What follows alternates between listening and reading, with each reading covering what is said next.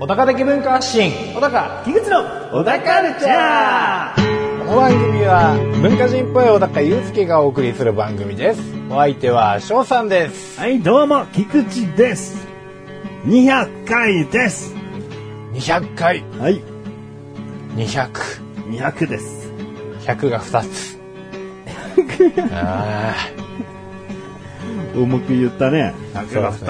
100が2つ重なりましたよ100回はですね、えいつだったかな2013年1月16日ですえいね。やー来ました ねまあ、 6 2年前ですね年ほど休んでるんで、えでこの番組はだいたい1年25回ぐらいなんで、えはいはいあの、100単位を区切るには4年頑張らなきゃいけないわけですね。はいものすごいですね、うんだから丸8年間分はしっかりやってきてるよあってことなんですよ。あ大したもんだあ大したもんだあ。ほんとね、最初はきちんとなんかコーナーとかもあったりしてね。そうですね あそれがそれが今やあ。それが今やもうダラダラフリートーク尽くしになってますけどね。えーもうざっくばらんなね、あ。まあいいんじゃないですかね、うんうんこれが小田カルチャーの進化系だったんじゃないかと。そうですねだってたまにレビューとかもしてるしね。そうですねなんやかんやうね、ん話したい時に話してますからそうだ、ねカメラの話とかもね。ううんなんでまあ、小高からだらっと話してよって言ってもやっぱそういう話出てくるんでね。んえこう自然と出てくるものこそこう話しやすかったりするし。 、えそうですねもうね踏み出そうっていうのがね、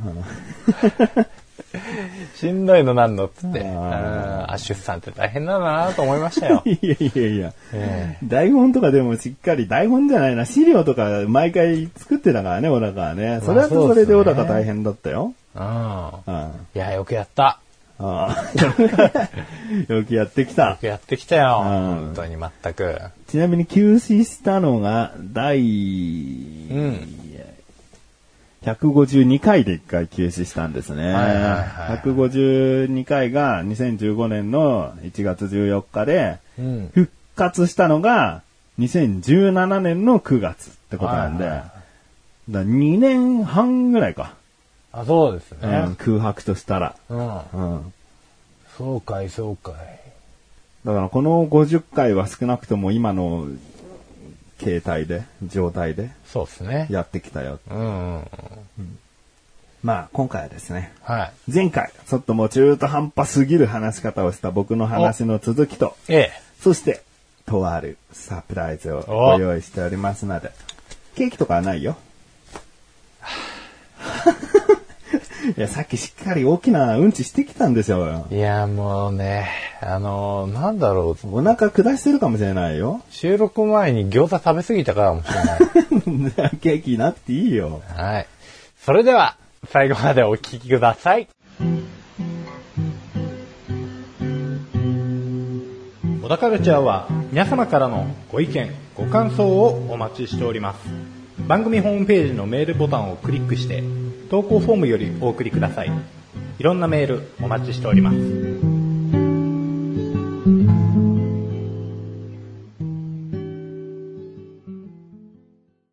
前回の続き、おまあ、僕のはお話だったんですけどね、ええもう本当に詳しくは第199回の前回をの方の後半を聞いていただければと思います。はい。うんガソリンスタンドでうん。ファンベルトというものを交換したんですが、はい。僕がもともと気になっていた異音が解消されてはいなかった。はい。ただその時に一緒に車に乗ってた神さんがですね、はい。あの、まあ、交換したんだよと。うんうんで、音どうなのうん、まあ、音、うん、まあ、気持ちなんかを、などうなのかな、うん、そもそも今の感じの音って気になるって聞いてみた。うんうん。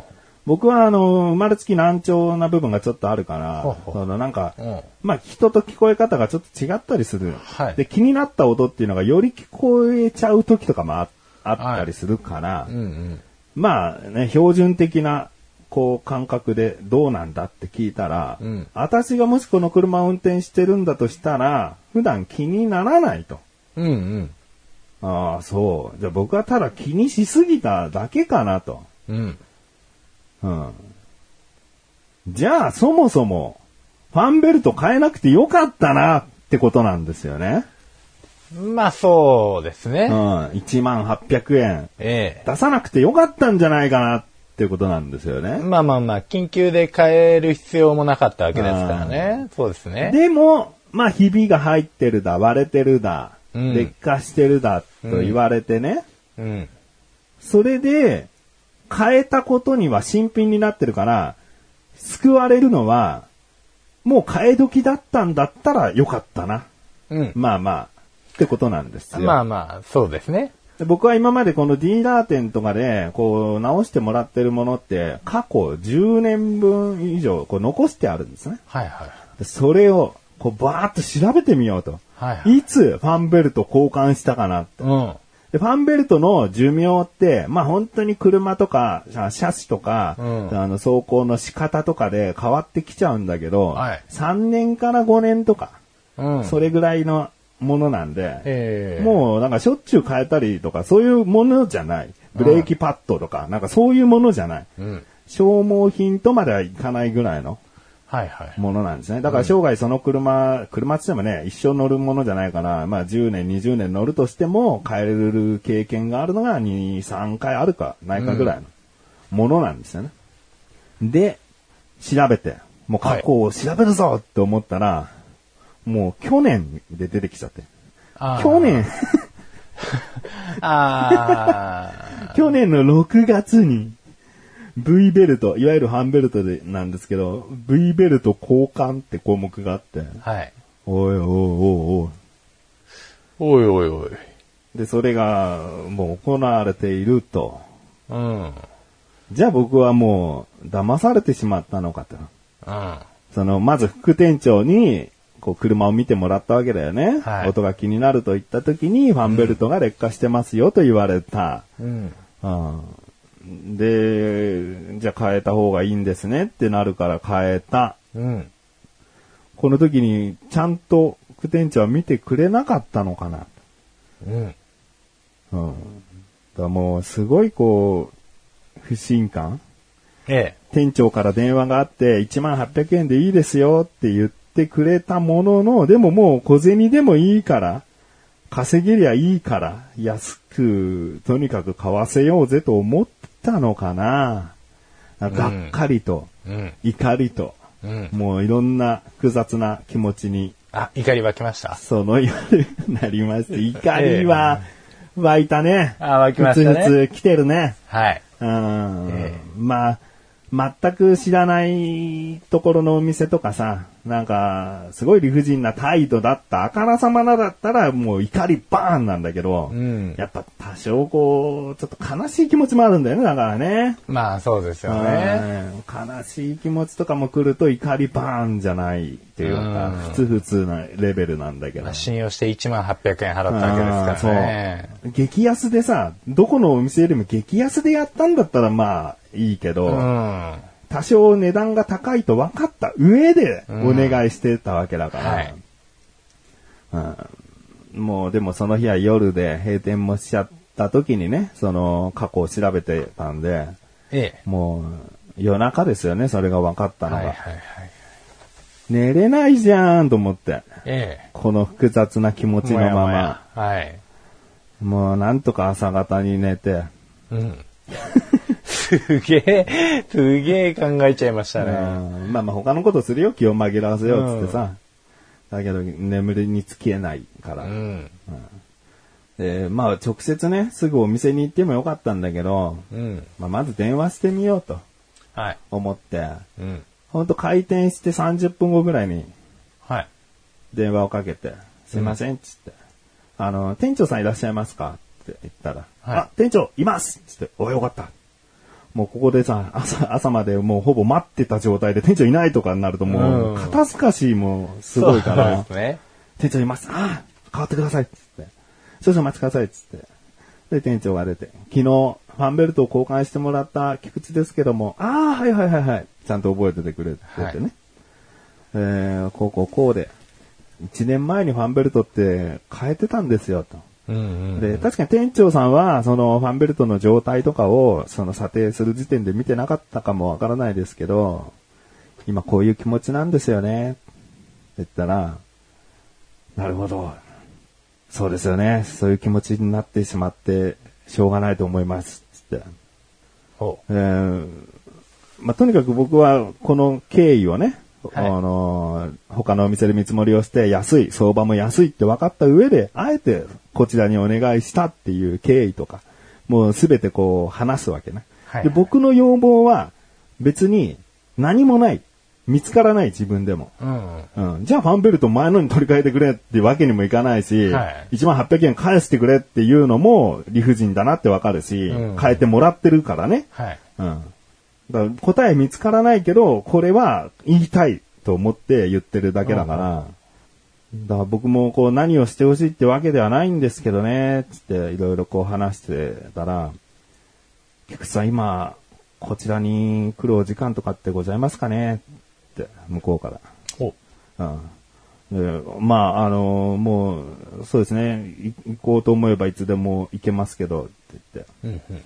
あわかりました。じゃあちょっとあの、今、すいません、他のお客様のご接客で、どうしても1時間ほどは動けないんですけど、1時間後に、ちょっと来ていただけませんかって言われて、ほわかりました。で僕は、まあ、車で1時間後にバーって行ってもよかったんだけど、車で行くと、その車をどうにか白感が、自分の中で、なんか、で出てきちゃってるかな、みたいな。ああ、なるほど。うんあだから、あえて、もう近いんで、職場に車を置いて、ええで、歩いて行ったんだよね。はい。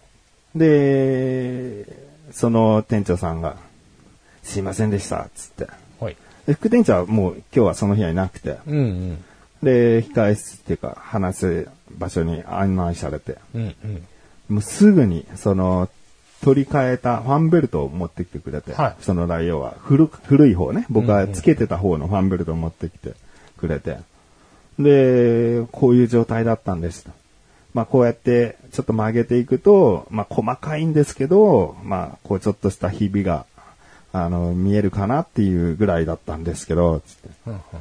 じゃあこれ店長さんからしてですね、このファンベルトの状態だった、今すぐ変えた方がいいですよってお客さんに言いますかちょっと間があったんだけど、はい。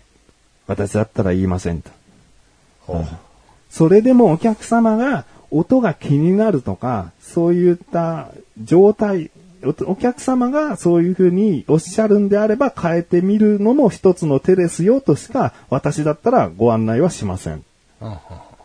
あじゃあ、その昨日お話しした副店長の言い方で僕はちょっと間違った感じで捉えちゃったのかもしれないですね。副店長も絶対に今すぐ早急にとも言ってなかったし、でも変えた方がいいっていうニュアンスが僕の中ではすごい伝わってきちゃったんで、なるべく早く変えた方がいいのかなと思っちゃったんですよね。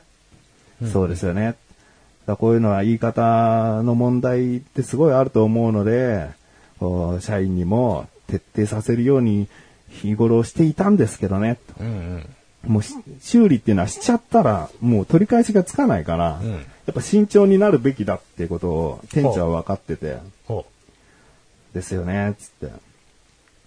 まあでもそれをね、言われても、うん、じゃあこのファンベルト、僕持って帰っても大丈夫ですかともしかしたらね、う。うんうん。このファンベルトはさ、あの、慌ててどっかの、どこぞの、なんかそんなに状態が、あの、もっと実は良かったのに、うんちょっと状態が悪いものをあえて持ってきてるのかもしれない。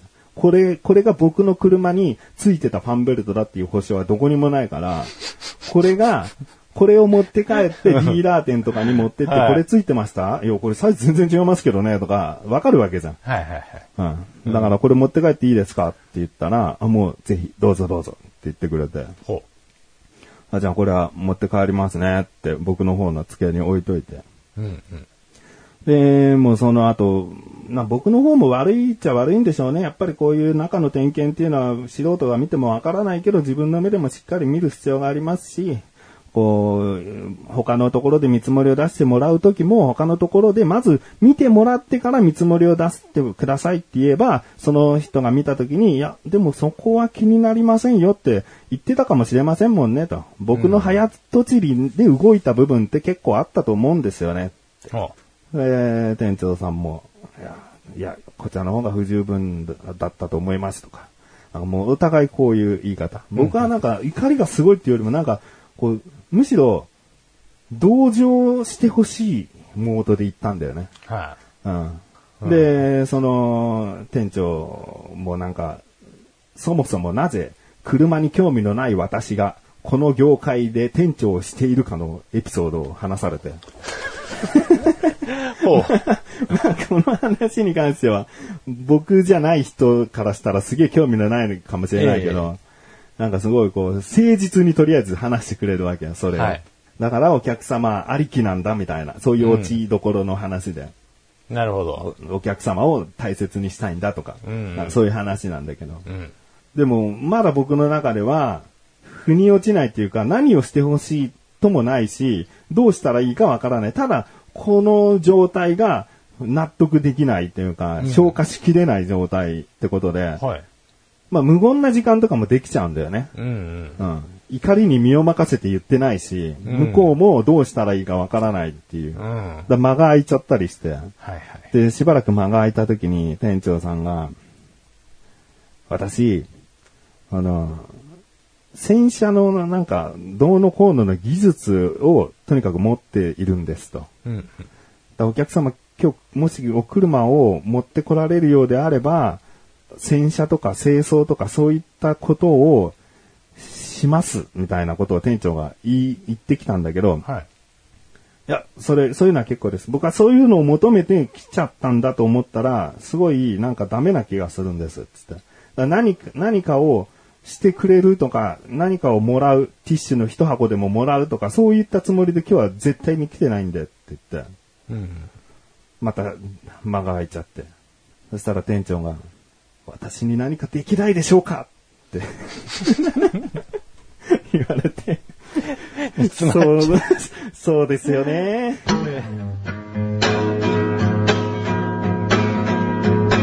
小田カルチャーは皆様からのご意見、ご感想をお待ちしております。番組ホームページのメールボタンをクリックして、投稿フォームよりお送りください。いろんなメールお待ちしております。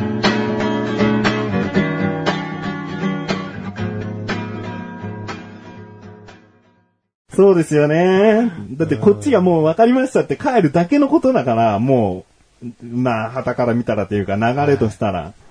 でも、居座るってことはさ、もう私に何かできることはないでしょうかっつって。うんまあそまあ、そうですね。もうね、店長も見たら涙目だったりすんのね。はい。でも僕も理不尽に居座りたい気持ちじゃないんだけどっていう、もう、そういう気持ちも全部話して。はい。そしたら、なんか、うーん、だんだんとスッキリしてきたというか、その店長の、その、誠実さとか、真摯な態度が、僕にとったらやっぱり好きなんだよ、その店長が。タイヤを交換した時のように、その店長の、その、が好きなんだな、俺は。うん。なんか結局、その、やってしまったことは、こちらが、本当に悪かったですっていうのをもう認めてくれてるし、うん。決して騙すつもりとかそういった利益をただ上げたいがためにっていうことじゃないってことも、うん。きちんと説明を受けて、中途半端な説明だと僕はいつものトーンだとすぐこう、隙をつついて文句を言うけど、うんやっぱそういうのがない人だから、はい。うん、わかりましたっつって、えー、なんか店長さんとここまでお話しして、ようやくちょっと、あの、解消、紹介されてきましたんで、うん。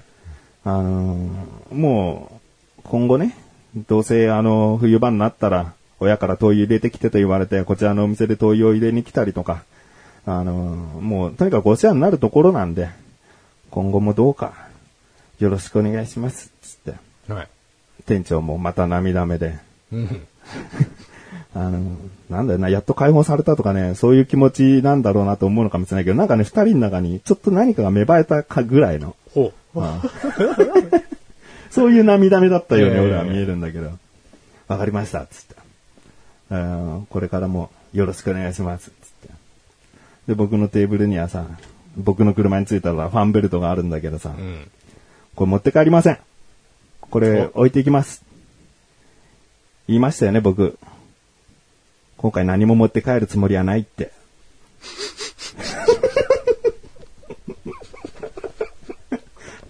ありがとうございます。じゃあ、失礼します。これからもよろしくお願いします。はい。そのまま歩いて帰っていきました。家に帰ってさ。はい。車のエンジンかけるとさ、うーん、なんだろう、この音してたかな、本当に。で、現在 です。いやー。あ怒りの爆発的な話じゃないんですけどね。そうですねんなんて言うんですかね、こう、 店長がすごいですよね。うん。だから店長ね、別にすあの、やっぱ話で伝わりづらい部分は結構あると思うんだけどね。僕はあの人が詐欺をしてたら、ちょっと詐欺に引っかかっちゃうのかもしれない。ああ。うん。まあそうですね。うん。それほどなんかこう、人間性とか、その雰囲気とかが、俺はやられちゃう。喋り方とか、声質とかで。あうん。でも決してごまかそうとか、もうなんとかお客様をなだめりゃいいやとか、そういう部分が見えない。あ。場当たり的な感じがない。だったらいちいち来てくださいって言うわけないじゃん。まあそうですね。うん自分からめんどくさくなるだけなんだからら。うん。こうなんとか納得していただきたいっていう、そうですねこう、思いでずっと付き合ってくれてたと思うし、なんかとにかくしたいんでしょうね。うん。もうニーズをとにかく拾おうとしてるんだけど、こっちもニーズがないもんだ から。うんだちょっと傲慢なお客さんだとさ、じゃあ何かサービスしますよ。ああ、じゃあそれでいいわ。で終わるのかもしれないよう。ん。でもやっぱ俺それじゃダメだと思うんだよね。まあそうですね。うんうんそれ、それ目当てだと絶対思われたくないし。う。うんん。いや、まあ、神がかってますよねうん。人としてはね。だってまあ、ガソリンスタンドだって、まあ、相当忙しいじゃないですうか。んうんうん。うん、毎日何十人、何百人と来るわけじゃないですか。うんまあ、規模にもよると思いますけど。うんいや、まあ、それで、まあ、一人のお客さんにそこまで時間をかけるっていうのは、そうだよね。だあそうですその話し合いになってから一回も席立たなかったもんね。あすいません、ちょっと、っていうかさ、あるじゃん、やっぱ店長なんだから。はいええうんなかったし、僕は椅子に座ってたけど、ずーっと縦膝で店長は話してた。おー小1時間。こう1時間でし ょ立ち膝でしょなんかそこで、いや、席座ってくださいっていうのもなんか違うのかなとか思って。うん。もう今のこの、 スタンスを絶対崩しちゃいけないですようね。ん。いやだからこれからは何か変えたいとか、点検とかそういった類は、もう一回僕に言ってくださいよ、みたいな。ー。うん。店長でお話がしたいって言ってくださいっていう話とかになったり。で、その副店長も僕は嫌いじゃないんですよねとかなんかそういう話とかも。はいはいは嫌いじゃないのよ。なんかあの、なんか、ちょっとダメな感じがある店副店長でい。う、ん。見た目がね。うん。うん、だだだからな、憎めない感じの副店長だから、そその人も、だから、副店長にきつく言っときますみたいなかことを言ってたんだけど、いや、それはしないでいいです。今回はなんか、こう、今回こういうことがあったっていうだけのことにして、なんか、うんあの、あんまり言わなくていいですからねって。厳重注意みたいな、なんかそういうことしなくていいですからねって。ううんん。もう涙目だよ。店長涙目。ありがとうございます。いやー。いや、そんなにまっすぐな人いるんですねっていうぐらいのうん。まっすぐぶりですよね。うんだからね、あのガソリンスタンドに働かせるのがもったいない。なんかちゃんとした部品の値段で、ちゃんとした工賃のものを売れるしところで働きゃいいのにって。あそうですよね。言ってたもんなんか部品が高すぎるから、今もう上のものに、もう日々言ってるんだと。うんうん。なんとかならないか部品のこの単価みたいなことは言ってるんですけどねとか言ってた、普通にオートバックスとかイエローハットとかで働きゃいいのにと思っちゃうよね。まあそうですよね。ああ、でも会社と自分のギャップがまあ埋められなくても、毎日それは涙目なんでしょう ね。くわーお客様のためにいやーもう、ねいやでも本当にね、そんななんか、弱々しい雰囲気でもなく、銀行の支店長やってますって言われても違和感ないぐらいね、しすっちゅっとしてる部分もあってね。まあ野村萬斎の要素が入ってるぐらいですから、そりゃそうそうでしそょうそう、そうなのよ。うんいやぜひね、お近くに行った際は、そこのガソリンスタンドにね、行って店長の顔見てやってくださいね。聞いてらっしゃる方もね、ぜひ行ってみて。ーヒントが少ないよ。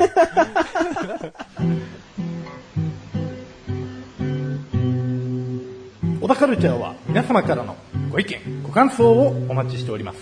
番組ホームページのメールボタンをクリックして、投稿フォームよりお送りください。いろんなメールお待ちしております。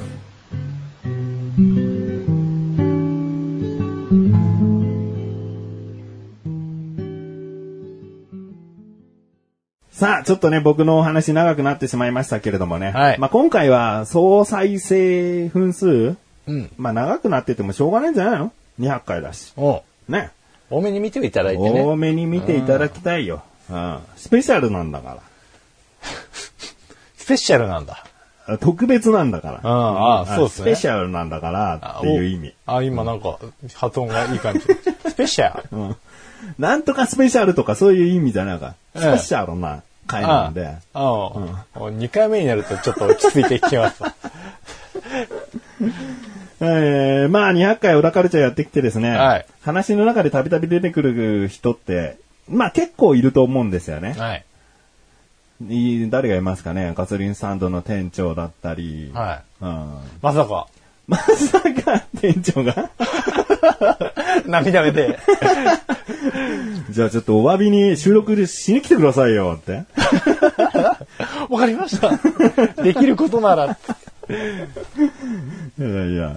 もう今頃僕のこの下の車がピカピカになってたりとかね。下の、 もう止めてる車止ね。めてる車が。まあ、裏から下の車とか言うとちょっと下ネタに聞こえちゃったんだ。ああ、下の車が、 どういうことなん あんまり車に例えないでしょ。 ギアか。うんギアじゃ。あ、なんでもないです。誰がいますこう、小田カルちゃん話してて。まあ、関本とかさ、菅井とか、この横断歩道のメンバーはまあ、しょよく出るわな、そりゃうん出ますね。な。そうね。あと出てくる人。うん、うん、話に。前々回、前、前、前回とか出てるかもしれないな、話。本当ですか、んリスナーの、リスナーの方とかですかあ、リスナーではないですでね。はないですね。あと、うちの奥さんぐらいですね。ビンゴおやっぱり小田カルチャーにええ欠かせないと言っても過言じゃないのはは、い小高の奥さんだと思うんです。え看護師だったり、はいまあ過去にはちょっとまあいろんなことも言ってますけど、ええまああえて伏せて、えまえあ悪口ではないですけどね。うん悪口とか不満ではないですけどえね。はい。いろんな言い方をされてきていますが、小高の奥さはい。ん、ね、出てきてますけども、えまあ、今までは一方的なわけですね。うん小高から、まあうちの奥さんが、嫁がっていう話で聞くとか、えうん。そういったことが多かったと思うんですけど、まあ今回200回なんでね、ええ小高の奥さんに話を聞いてきました。題して、小高にこっそり聞いてきたよーそれやめといた方がいいんじゃないか。 それやめといた方がいいんじゃないか。急に仰ぎ出す。バサバサなるぜ、そのマイクじゃ。あ熱いえー普段ですね、ええまあ二人きりになったとしてもですね、ええなかなか言いづらかったりする部分って、夫婦はあると思うんですよ。はいはい。だからこういう企画を使うことによってですね、うん本音が引き出せたりするんじゃないかなと。いいよ、本音なんて。 本音はいいんだよ。建前で生きてんのか。建前は大事だよ。うん。まあ、そうね、お互い気遣い合いながら生きていくのが夫婦だったりもする。えでもね、たまには、夫婦生活長い中、たまにはうん、本音を聞いたりするのもいいんじゃないかな。僕がそういうことをされても、んちょっとドキッとするけど、興味があるから。ああ、なるほどでうすん。ね。だからそう、こんな音声番組やってんだからさ、うん。まあそういう体験、小高にしてもらいたいなと、思って。暑いね。汗 が。暑さの話してないですよ。うんいやいやいや、もう緊張感からのこう、お腹も痛い。 はい。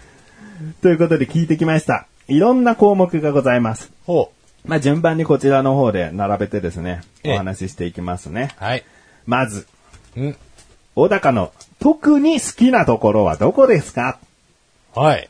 まあ、好きなところどこって聞くのもさ、まあ、それは好きで結婚してるんだから、優しいところなんてつまんない答え来られてもさ、うん。お話としては盛り上がらなかったりもするので、特に好きなところはどこですかとはい。聞いてみました。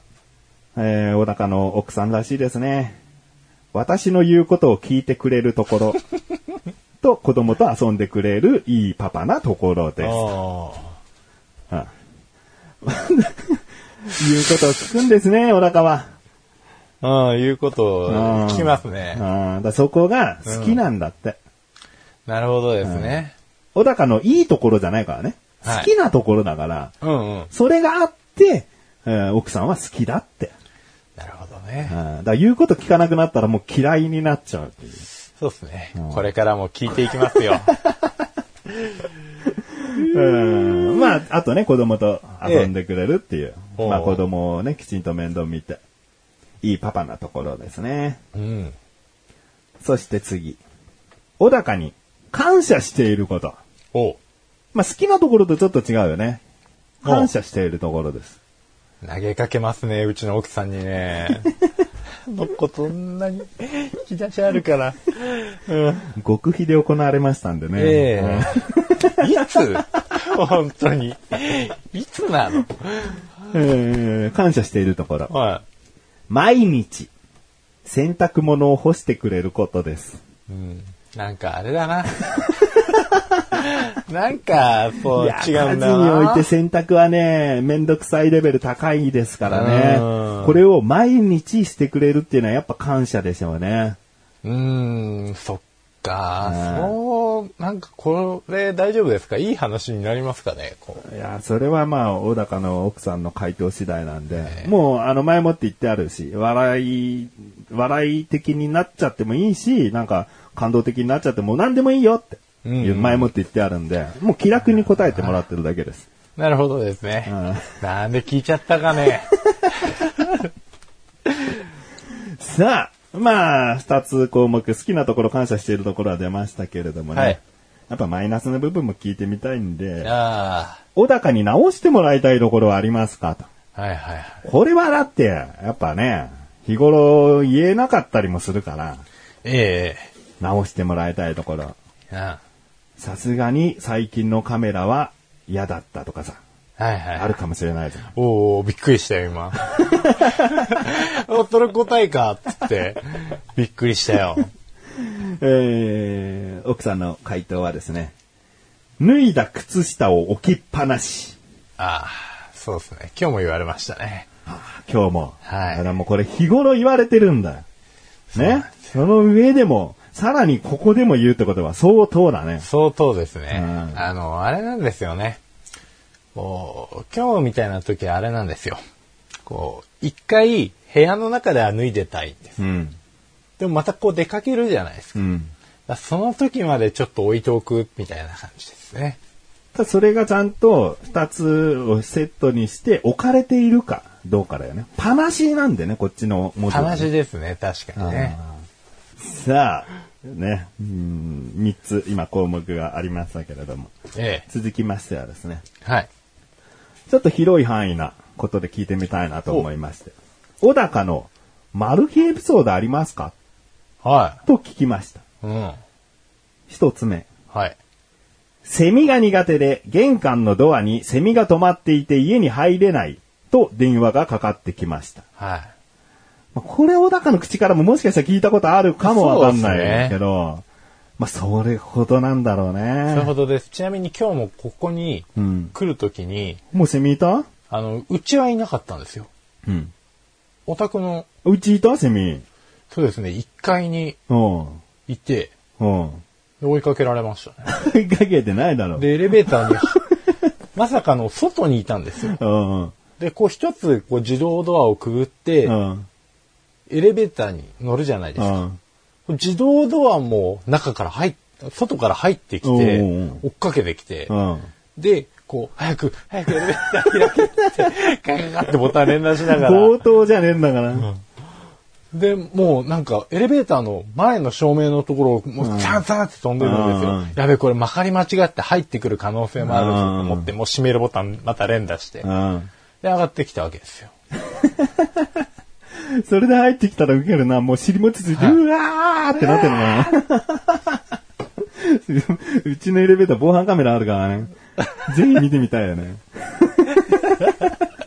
なんか、防犯カメラ見てる人はさ、え、なんか、れ霊、霊かなんかにやられてんじゃないのか、これ。怪奇現象じゃないかと 思われるよね。うん、まさかうんの、セミですよ。もう怖いよ、本当に。えマルゲンエピソードもう一つあります。はい。これ、 これは、小高から聞いたことあったかなでも改めて見たらもう本当面白いんだけど、入院中に幻覚に侵されていた時に、入院しててね、幻覚を持っちゃった時あるんですよ、だからね。入院中に幻覚に侵されていた時に、高校生の女子と会話をよくしていた。変態みたいで気持ち悪かったです。わかります幻覚を見ている時に病院の中で、こう話してたんだよね。うん。はで、奥さんは誰と話してたのって多分聞いたりしたんだろうな。いはいはい。そしたら多分、あの、高校生の女の子だよとかなんか多分言ったんだろうな。あキモあ、キモ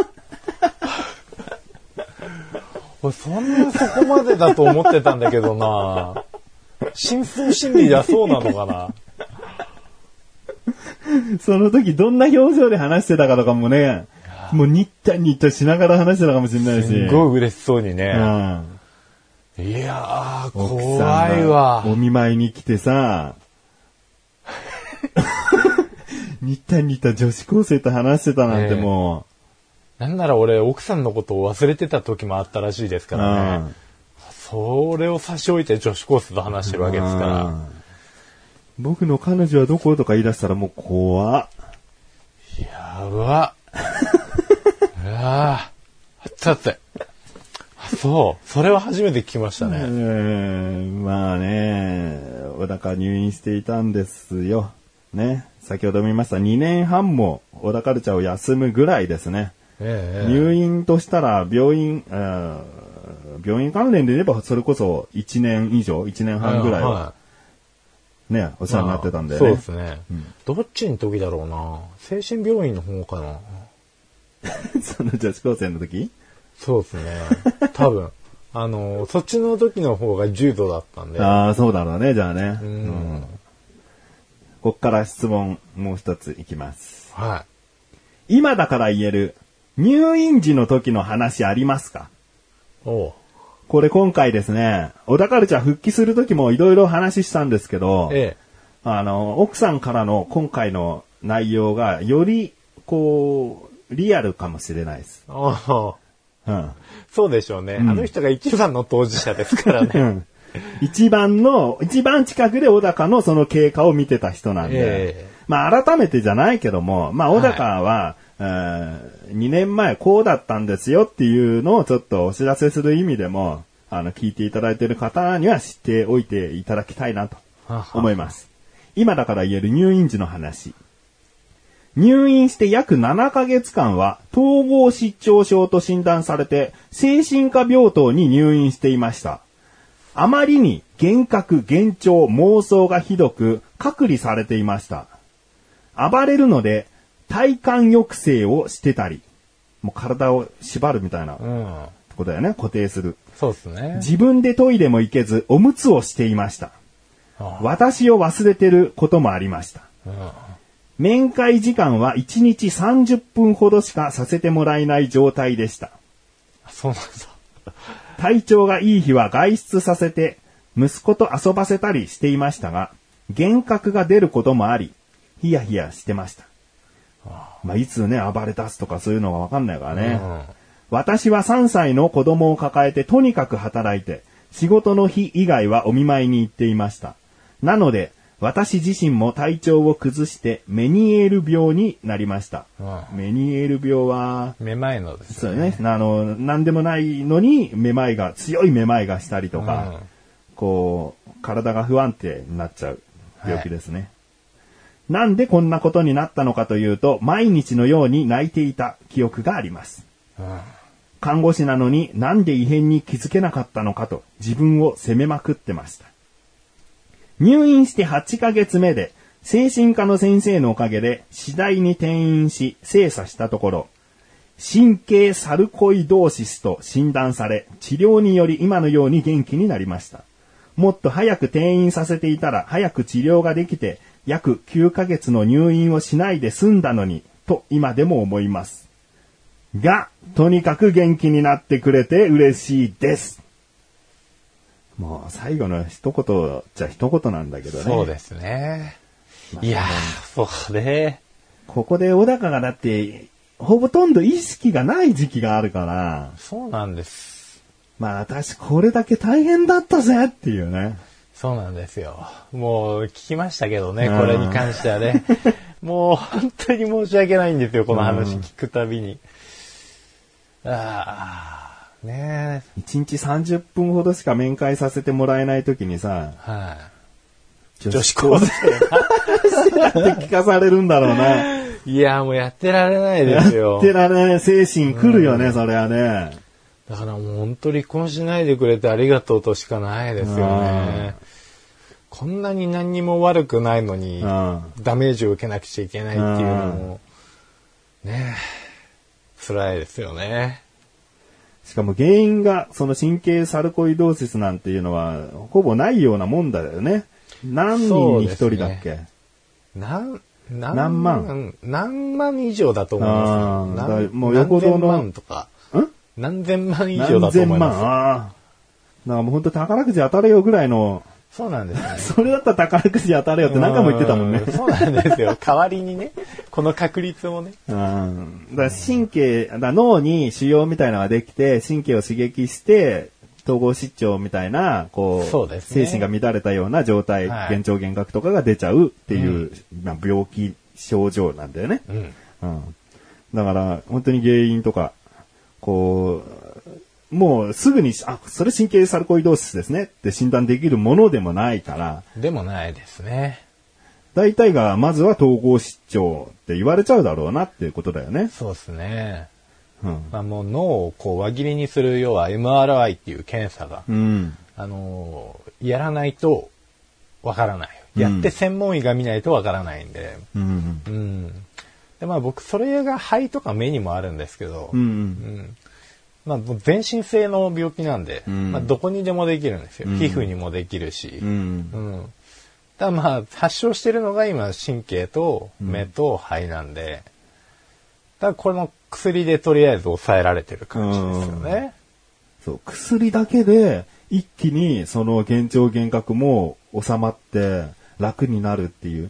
本当ね、錠剤、ね、粒みたいなものでさ、そうな今んまでです苦しんだ数ヶ月をさ、うん一気に緩和しつつ、治療しつつってできることだったのにねって。うんまあ、す悔しいとかさ、そういう部分ももちろんあるだろうね。はいたったこれで済む話だったのにみたいなさ。いやでもね、看護師さんが気づけるかって言ったら、うんまずこの病気知らない人の方が多いですし、うん聞いたことあるとか、うんなんかもううちの主治医じゃない人に見てもらった時とかも、初めて聞いたっていうお医者さんもいたぐらいで、あーだからまあ、そもそもこう、もう本当に何にも悪くないっていうね、ん話なんですよ、あの子は。そうだねえで、全然この、ね、いっぱい結構長く書いてもらったけど、その間にどれだけその小高の症状について勉強したかとか、うん日々あっただろうね。えいや、もう多分相当調べてくれたんねだ、と思いま相す、当だよね。だって、当にね奥さんの家はもうそういう資料っていうかさ、いっぱいやもんね。だからもうあの、本当洗濯物してくれるからとか、こう、言うこと聞いてくれるからとか、そういう感じですけ ど、まあ僕もここでしかそういう面の話しかしないですけど、うんまあもう超真面目なね、いい子なんですよ。うんいや、もう全然天秤にかけても、まだ足りないじゃんだったな。そうっすね。あの、毎日選択してくれる、言うこと聞いてくれる。あ、関わってんかな奥さんなのかじゃないよな。そうなん です。全然まだ釣り合えてなかったよね。はい。もう超献身ですよ。うんはい。スーパー看護師ですから。変態ナースじゃないですから。そうだ。過去変態ナースっていうね、話出ちゃったんだけそうどですね。ね。僕の字の話から、こう、変態ナースになうりんなっちゃいましたけど、昇格しましたけど。えんー昇格じゃねえや、降格しちゃいました けど。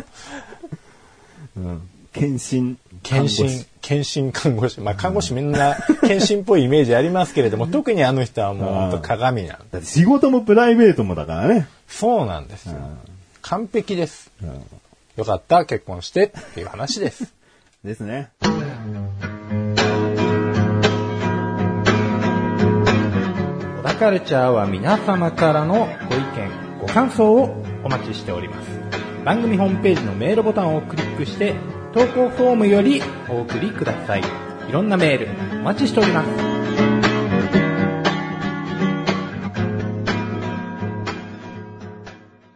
で、次の質問です。はい復帰したことについて、この、小田カルチャーをもう一回やるって言ったことについて、どう思いますかはい。どう思ってましたかだね。うん。あのままやめるかなと思ったけれど、前のようにできていることは嬉しいです。やりたくないと思うまで、とことんやればいいかなと。いうことです。だかあら決して、ね、奥さんの言うこと聞いてくれる、言うこと聞けよじゃなくてね、本人のやりたいこともやらせてくれる。カメラ買いたい、買っていいよ。iPad 買いたい、買っていいよ。ね。うん。お宝収録行く、行ってらっしゃい。という、こういう奥さんなわけですね。そうですうね。んいやーもうね、よかったね。 よかったね、結婚して。最後の質問です。200回を今回迎えたわけなんで、200回もこんなことをしている小高に一言。よくやるな。1回目の時から知ってるけど、老けたな。番組での出会いを大切に。ということです。おうまあ、最後だけちょっと的が外れちゃったような気がするんだけど、番組で出会いがそんなにないんですよね。そうなんですよね。まあ、彼女も実際聞いてないです からね。これなんか出会える番組、触れ合い番組と思ってるのかないや、なんかでもそういう話したことないですけどね。おっかいとかあるとってことかなそうか。そこか。うんリスナーさんと会ったりして、ね、親しくなったりすると、その出会いも大切にねってことなのかな。ううん。ん。ま、うん。うんそうか。うん。た、大切にしましょうん。しましょう。ねうん出会いがこれからあるかどうかわからないけども。だからそうですねメールとかくださればそれも出会いなわけう。なんだけそどうね。ですよ。メールで。すよ。お願いし ます。本当に。えー、まああとは、老けたらしいですよ。1あ回あ目まあまああまあ、それは老けますよ。。うん。1回目なんつったら何 ?2009 年だからね。うん。 10、2009年じゃない2000、あ、2009年だ。小田カルチャーは2009年からなんで。そうっすよ。もう10年前。 10年ですよ。うんいけますシャよ、そバ、れシャバ像ですよ。えーそうかシャバ像かシャバ像でししたよ。いやた。えー以上です。ーありがとうございます。奥さんにこんなこと聞いてみました、とうん。いうことでした。まあね、こっそりとやりとりをしましたんでね。え200回らしいサプライズになったんじゃないかなと思いますけど。ーちょっと家帰って風呂入りたい ですね。汗がもで、今回これで終わりではなくですね、奥さんにね、一つ約束したことがありましてね、はい奥さんばっかりが高本で言うのも、ちょっとフェアじゃないんじゃないと。すべての項目をちょっと小高からも聞いておこうかなと思います。う。お奥さん今回を聞くって言ってましたよ。あ、本当ですか、うん、この回聞くって言ってましたんでね。なるほどね。じゃあまず、ね、検診看護師の奥さんの、はい。特に好きなところ言っていただきましょ特に好きなところ。わがままなとこう。あなんか深いね。ろ。うん。特に好きなところがわがままなところ。推しが強いというか、わがままというか。わがままって一つひっくり返すと、頼りにしてくれるっていう部分あるよね。 うん。頼りにしてくれてはいないと思うんですよね。そうなのうん。まあ、本当にもうシンプルなわがままなんですけど、あともう自分から進んでなんかこういろいろ、あれやりたい、これやりたいって言ってくれるんですよ。うん。ここ行ったらいいとか、うんなんかもうとにかく行動的というか能動的な人なんで、うん。一見そんな感じに見えないんですけどね。うん、そうだね、うん家にずっといますっていうタイプに見えなくもないよね。そうそうそうぼんやりしてそうな感じにも、まあ僕もぼんやりしてるんですけど、うんぼんやりしてそうな感じにも見えるんですけど、あの人はもう本当にこう、はい、マッサージしてとか、はい、洗濯物干してと か、うーん。それでいてこう、ちゃんと感謝もしてくれるし、うんうんなんか、だんだんこう、それが慣れてくると、うん。いいことした感じの気持ちになれるんですよ。ああ。こっちの満足感に変わってたりするわけだ。 そうですうね。できなかった場合の、こう、怒りもありますけれども、うまくこなせなかった時ね。そうですね。ええまあ、でも、そういうのがあってうまくいってるなっていうのはありますね。僕からあんまり働きかけることってないうん。うん。ですよ、そんなに。うんここ行きたい、あそこ行きたいとか、あれやりたいとか、これ食べたいとか。うん、でもどっちかっていうとあの子の方がそういうのを言ってくれて推しが強いから、うんうん。なんかそのまま一緒についてったり、動いたりして、で、いいこともあれば悪いこともありますけど、うん。まあ、何かしら、こう、提供してくれるんで、いつも。うん。おかげさまで楽しませてもらってますっていう。がということらしいですね。好きです。そう、わがままの、わがままからこういう状態が好きですってことはいね。が好きです。 えー次。もうささっきの話に繋がっちゃうけどな。奥さんに感謝していること。いや、もう 、いくらでもありますけど、まあ、でも厳密に言うと僕はその、実際どうしてくれてたのかっていうのをほとんど覚えてないっていうのが残念なところで。うん。うんまあ、話を聞いて、 まあ、罪悪感しかないですけれども、うん。ま女子高生とかね。あ、そうですね。女子高生はな、でも、本当にそんなに女子高生は今そんなに興味ないです。あリアルで言っても興味がないってことはい。ね。そこまで興味ないですね。うん。うん。今、興味が、あそんな話聞いてない。感謝してることを聞きたいから、その時にまさかの今の女性のタイプを聞きたいわけじゃない。そうですね。うんあ、かしこまりました。危ないよ。奥さん聞くって、そう100%です聞くって今回。あ、そうなんだ。うんそっか、そうだ。あーえっと、そうですね。まあ、すべて感謝しております。え結婚していただいたこともね、うんうん、入院中に、まあ、面倒見ていただいたこともそうですし、今、ゆずるを産んでくれたこともそうですし、ううんちの親とも仲良くやってくれたこともそうですし、うんあのー毎年、嫁さんのご家族と一緒にディズニーランド行くんですけど、うんまあ今年も行くんですけど、うん。まあ、そういう場を作ってね、こう、中を取り持ってくれたりですとか、うんまあ、そういう意図じゃないかもしれないんですけど、んうん向こうの、あまあいいや、やめとこう。えっ、と、まあ、とりあえず、大体のことは感謝してます。大体のことを 感謝してます。はい大体のことは感謝してます。はい、じゃあ、そんな奥さんに直してもらいたいところ。直してもらいたいところはですね、あーありません。お、このままでいいよ。そうです。もう本当にひ、ひどい時もあるんですよ。口がすごい悪い時とか、うんイライラしてる時とかは。うんで、もうその都度こっちもイラッとするんですけど、うん。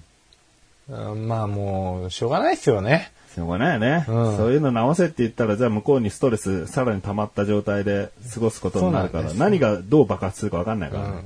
それで僕の好きな部分が失われてしまうこともきっとあると思うんで、うんうんうんまあ、そしたら、もうそのままでいいです。おじゃあこのままでいいよ、とはい。いうことですで。も、でもこっちもちょっと怒ったりするからねっていうところだけ内諾いただければ、は。はいうん。ご了承いただければ。こっちが怒った時もちょっとは受け入れてね、だね、じゃん。そう、ああ、でも、まあ、受け入れてはいただけない。 と思います。怒ることもあることを把握しといてね。そうです。怒ってますよ。 っていうね。はい、じゃあ次、奥さんのマル秘エピソード。まあ、これは奥さん的には聞きたくないか。そうですね。これはやめときましょう。うん、なんかね、こんな寝方してましたとかね、なんかそんなの聞きたくないもんね。そうですね。うんやめときましょう。やめときましょう。はい命に関わる。今だから言える入院時の話。覚えてないですもんね。そう、覚えてないです。 後半は覚えてんだろ、でも。あ後半は覚えてますう。ん。あ、でも、ほとんどここで話したかな。うん。うん。特に、奥さんに向けて話すことはないですけど、うん、ないな。えーじゃあもう、あとは復帰したことについてとか、200回もやる旦那についてとかは、まあ、奥さん用なんで、ええ、以上ですかね。お疲れ様でした。 200回で、こういったことを今回やってみました。小高祐介をより惚れたんじゃないかなと思います。 2、3ミリ痩せたと思います。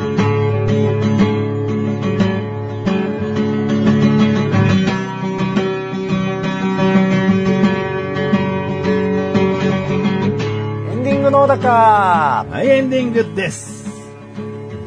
スペシャルだったね。もあう、もう汗かきすぎて、痩せたよ、本当に。 ーもうこれ200回の時ね、そうだな、1ヶ月前ぐらいから頭の中にああって、プランが。えうん、奥さんにこっそり連絡取ってやろうと。え。うん。 LINE も知らないからさ、あ Facebook のメッセージであやり取りしたら、あ、そっちで。そっちで。なるほど。で、一気にさ、こう送ったらさ、その日の夜に全部答えてくれたわ。仕事が早い。はい。なんかちょっと、あの、また後で考えてメールしますねとか言ってたのに。うん。で、僕はね、こういうやりとりってさ、人の奥さん、人妻に対して、こう、こっそりやりとりするのって、うんまあ、夫婦のルールによったらさ、アウトな場合もあるわけだよ、うんこの範囲もう浮気だよとか。うん。だから、もう、あえて言ったんだよね。今回のメッセージを旦那に報告しちゃってもいいですからね。はいただ当日知ってたんかいっつって、あの、済む話ですから。あの、もうそういう部分は、まあ、お任せしますって言って。そしたら奥さんが、秘密にしといた方が面白いですよね。 で乗ってくれたんで。物分かりな。まあそもそもですね、横断歩道のラジオの収録って、あの、奥さんの家からスタートしてますからね。あ、まあまあまあ。うんだから収録の雰囲気とかさ、ええこういう風にやっていきたいっていう感じとかももう分かってるとは思うんだようね。ん。あ、まあそうでしたね。うんそうなんだよな。奥さんの家だったもんね。結婚前だったっけしかも。そう、結婚前ですうんね。何をしてくれてんだ と。場所貸してくれいっつって。人の彼女ん家でやるっていう。これだよ。感謝する。感謝するべきこと。一年ぐらいはね、お世話になったもんねそうですね。まあということですね。201回目からも通常通り頑張っていきましょうね。かしこまりました。はい。えー、小高レチャーは月に2回の水曜日更新です。それではまた次回、さようだかさよならか感想メールとか欲しいね。そろそろね、交流を深めたいですよね。触れ合い